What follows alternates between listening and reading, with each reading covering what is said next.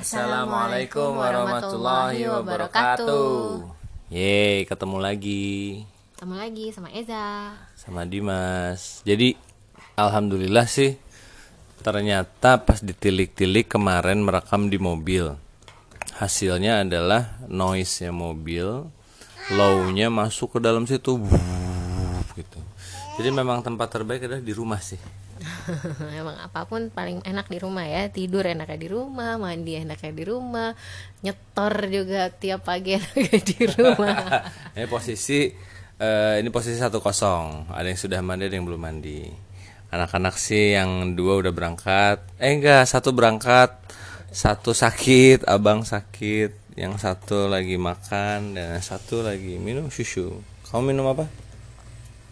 Eh lagi minum apa susu susu nah ngomongin tidur nih sebenarnya orang itu kalau menurut kamu berapa jam harusnya tidur Harusnya 8, 6 sampai 8 lah.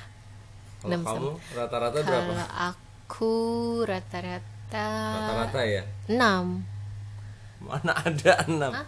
Masa? coba Iya dong, kan jam 10 misalnya nih atau enggak jam 11. Terus bangun lagi jam 4 atau jam 5. Itu berapa?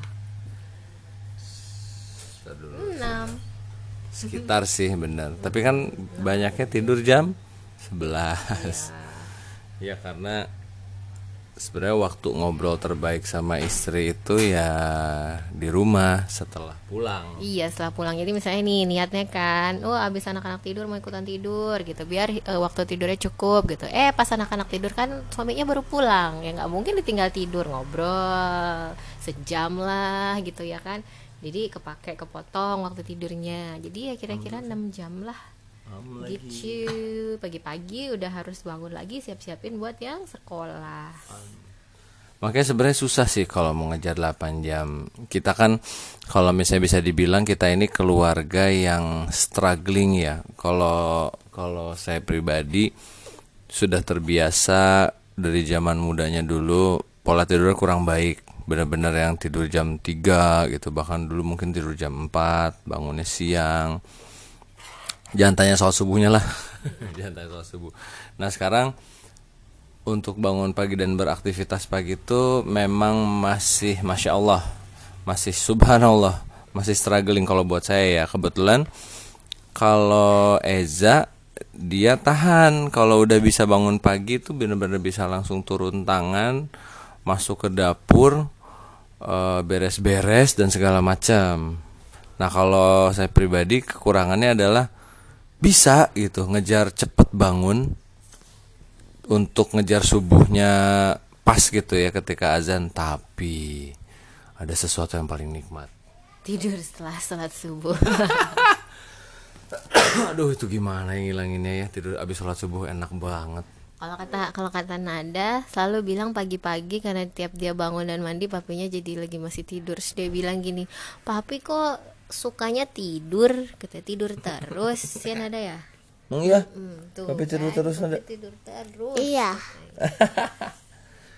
jadi gimana ya yang satu bisa lebih cepet gitu ya kalau hitungannya ya aku kan sama kamu kalau aku tuh bisa lebih cepet bangunnya bisa lebih pagi gitu ngejar cuman krusialnya itu pas yang lepas subuhnya itu tuh Langsung udah kayak pingsan. Susah banget dibanguninnya juga.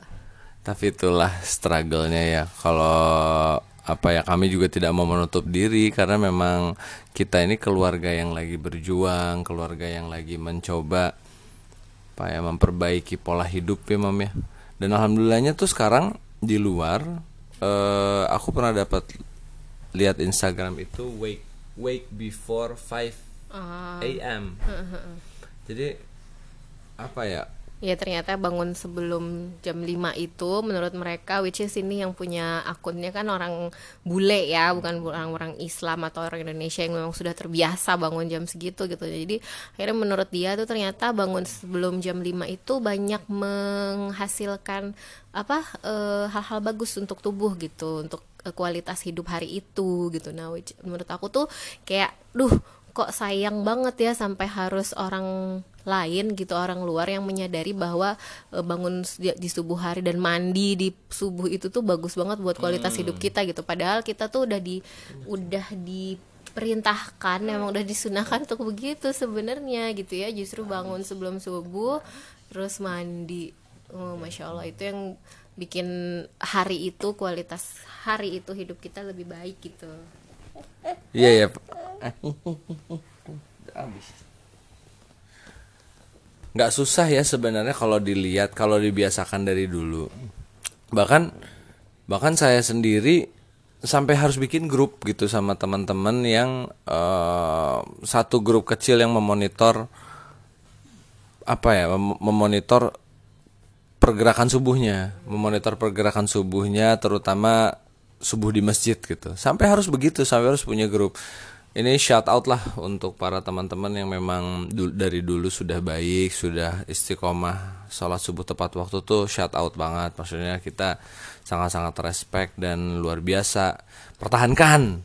Nah, untuk teman-teman yang masih berjuang di apa ya, di waktu paginya, mungkin ini ada beberapa tips dari kami nih yang ini bukan tips profesional ya tapi memang tips berdasarkan pengalaman ya.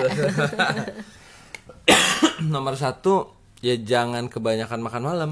Oh iya benar semenjak berapa ya? Semenjak beberapa bulan terakhir kan kalau saya sendiri mungkin udah satu tahun setengah mengurangi porsi nasi.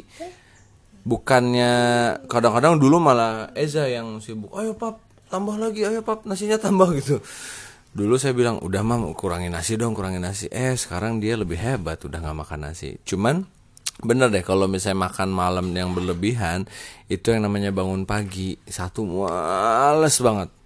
Males banget asli.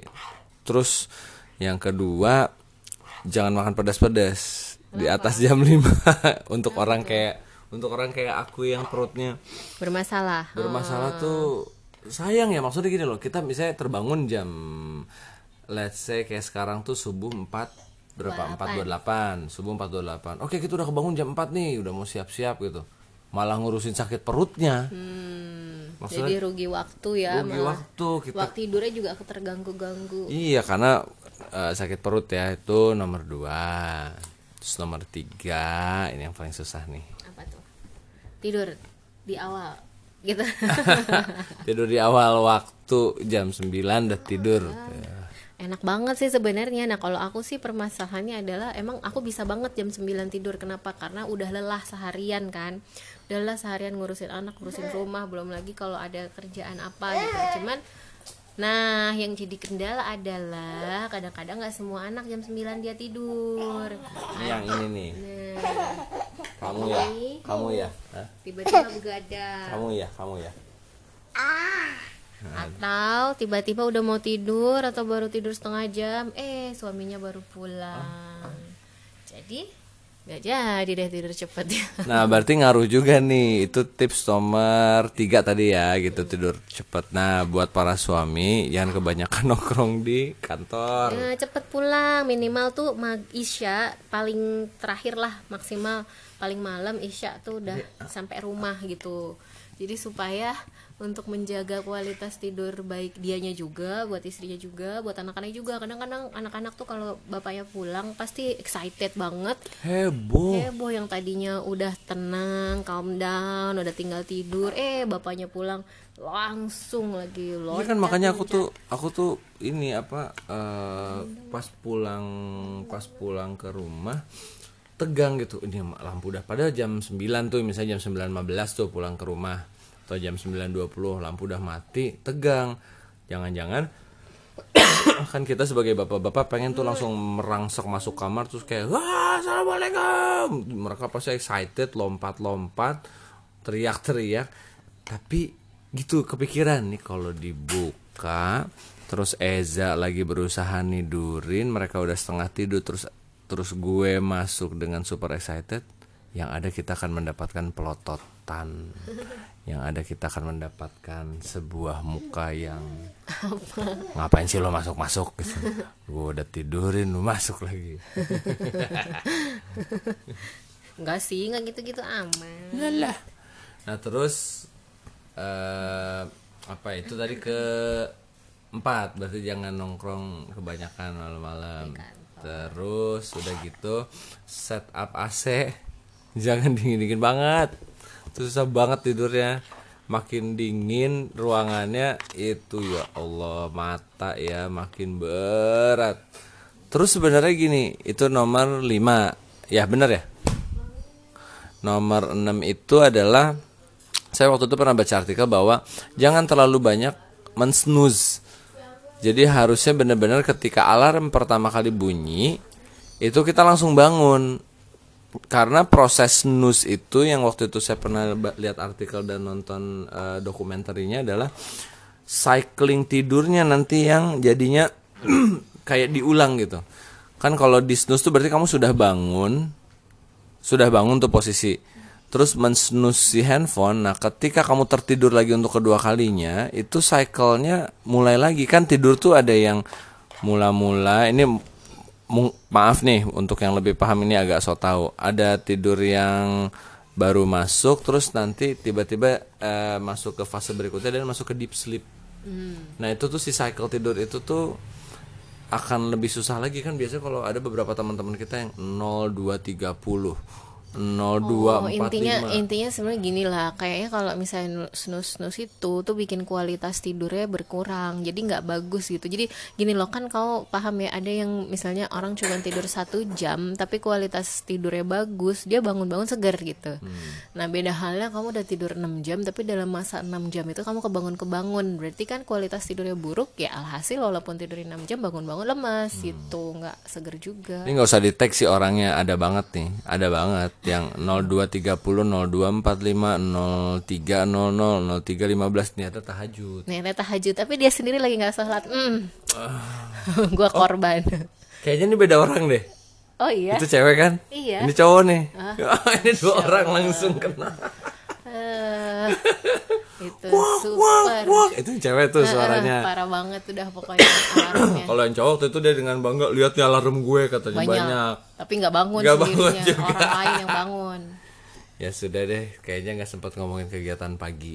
Cuma nanti ya cuman kalau mau bayangin kegiatan pagi kita bayangin kegiatan pagi dengan empat anak aja sih. Seru seru. Masya allah masya allah. Next ya kita bakal ceritain kegiatan pagi kita dari bangun sampai jam berapa kira-kira Bab? dari bangun sampai jam Ya, segini 9 jam- lah ya. Terus tuh